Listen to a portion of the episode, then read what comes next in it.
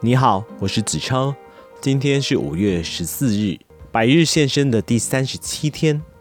节目的一开始是给射手座的本日运势建议。射手座的你，没事千万不要学罗宾汉一样拿出弓来射苹果，因为在现在你没事拿出一支弓，可能会被警察给抓走。今天要为您选读的书籍是由粉红色小屋所写的。台语原来是这样，出版社是前卫出版社。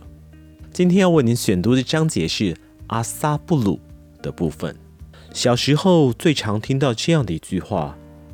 哎，你卖做虾尼呀？阿萨布鲁的代志。”当时的头脑语言接受似乎没有极限，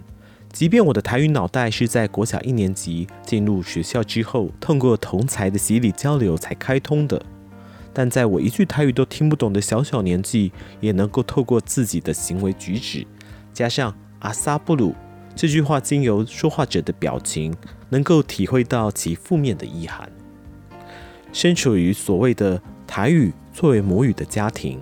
其实在进入国小之前，家里的人都是用国语与幼小的我沟通。当时的社会风气已经弥漫着“不要让孩子输在起跑点上”的论点。我的记忆还依稀记着，读幼稚园的我正坐在地上，而一旁的妈妈正打开着一盒红透的注音符号表，教导着我国语注音。也或许如此，对于台语的记忆一直都是空白的。这空白记忆一直持续到某天幼稚园即将要升国小一年级的早上，隔壁邻居阿姨正对着妈妈用着一种我听不懂语言沟通交流，这让我的印象一直记忆至今。之所以印象深刻，乃至于我当时的小小脑袋正在思考：为什么妈妈会说这种我听不懂的话呢？接着记忆便跳到了国小一年级，开始陆续在校园听到充斥着那种听不懂语言，也渐渐对于台语有了具体的印象。原来在当时，许多家庭已经逐渐有了这种约定俗成的观念。台语让小孩到学校自然学会就好，不过也或许是小孩的学习能力快，又加上台语环境在当时还算不错，从不懂到懂，似乎只花了不到半学期便能够掌握了。只是这样的学习方式有其风险，那就是若是大家普遍保持着这样的心态，那么这个语言便没有人能够带入学校。久而久之，每个父母若是保持着先在家里教孩子学国语或英文，台语留给学校的同学教，这样的心态，那么最后这样的语言将逐渐的稀释再稀释，轮至边缘化的可能。话再说回阿萨布鲁吧，当时先学会的台语脱离不了诸如此类的词汇。据说学习语言最容易被记忆的便是负面的词汇，接着是赞美的言谈。或许跟情绪的记忆多少有影响。还记得几个排前几名台语队伍进入我幼时脑袋的词汇，分别为阿萨布鲁、奥鲁莫泽、普隆贡、白卡以及中风。接着便是堪称台湾国骂的《三字经》以及六字真言。在这些词汇进入脑袋之后，便开始勾勒出一系列成串的句子。包括过去那段国小之前在脑中曾经有印象的那些关于阿公阿嬷、外公外婆等亲戚，曾经在言谈交流间传递的台语记忆，越来越明白。原来他们在对孙子辈对话的国语之间，曾经在亲戚间有着不断出现的台语。只是身为小小孩的我们，如果没有特别使用台语进行对话教育，在幼小还在学习语言的脑袋进行输入。是很可惜的一件事，也不是每个孩子都会特别意识到国台语这两种语言的不同，错过了就是过了。耳熟能详的阿萨布鲁，通常用来形容人或事物的粗俗、不入流或者是不好的东西，至今仍多少能够听到，甚至直接被拿来置入进国语的句子里。在二零零七年，台湾饶舌团体。考秋琴在合集《生命之歌》里的第十首曲目《黑心肝》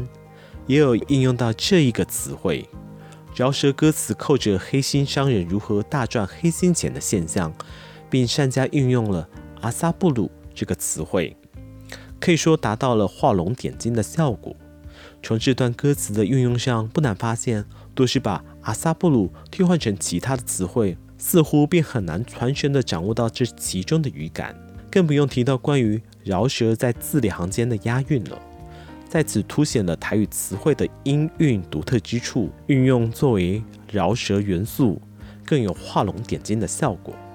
记得有一次转电视看到日本台旁白及字幕正讲到日本的风吕，呼噜，也就是所谓的泡汤温泉，于是便直觉地联想到阿萨布鲁的布鲁发音，或许跟后来的讹传有关，于是便上网查了一番。果不其然，对这个词汇有此一说，是日治时期由日语的“潮风吕”发音而演变来的。若依照字面而言，则是早上洗澡泡汤的行为。对这件事，看在都是晚上洗澡的台湾人而言，被当成是一件很奇怪的事情。或许也就这样，在当时的台湾时空背景下。进而演变衍生为形容乱七八糟、奇怪行为的阿萨布鲁台语的音译。当然，持否定意见的论述也有，譬如认为这句话讲给现在的日本人听，没有人能够明白意义，或者是有什么样的贬义。但对这样的见解，我的感想却不是如此。就譬如说，北京官话一定有许多的古老词汇。若讲给现代人听，会是完全无法理解的词汇。毕竟语言可是不断的演变、转化，甚至消失的。但我们不能就此说它不曾存在或不可能。毕竟凡事都有可能。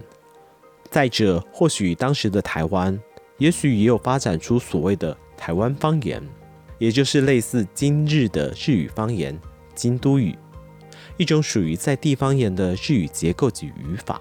再加上当时的时空背景，台湾形式的日语方言，假设阿萨布鲁真的是因为潮风吕而演变而来的，或许也就不足为奇了。当然，关于这个词汇的由来，看法不一，但可以确定的是，它是一句经过讹传之后，逐渐演变成今日这种拥有属于自己意涵的词汇。同样的道理。也可以在许多台语音去读日文汉字的案例中嗅出端倪，例如口作、变所、注射、扑龙拱等等，以及大家耳熟能详的阿达玛孔古力，意思就是脑袋装水泥。以台语结构带入日文单字，日本人听了肯定会雾煞煞，但这就跟阿萨布鲁一样，普遍的台湾人听了。肯定都能够会心一笑吧。好啦，今天的白日现身又到了尾声，那么我们明天见。